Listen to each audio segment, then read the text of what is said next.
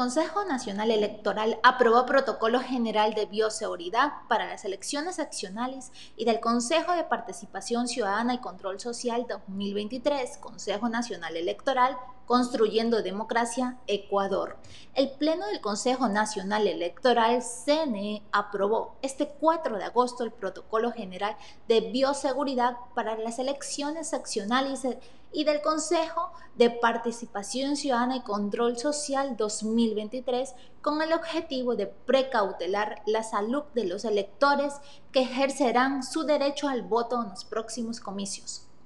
Este documento incluye lineamientos y directrices de cumplimiento obligatorio al interior de, de los recintos electorales, durante los comicios del 5 de febrero del 2023 por parte de los miembros de las juntas receptoras del voto, veedores nacionales e internacionales y ciudadanía en general, con base en las disposiciones de las autoridades sanitarias del país. Además, exhorta a los gobiernos autónomos descentralizados, GAC, a ejercer acciones de control y organización de los espacios públicos, a fin de garantizar el desarrollo normal de sufragio y reducir el riesgo de contagio de la COVID-19 entre los electores y demás actores del proceso.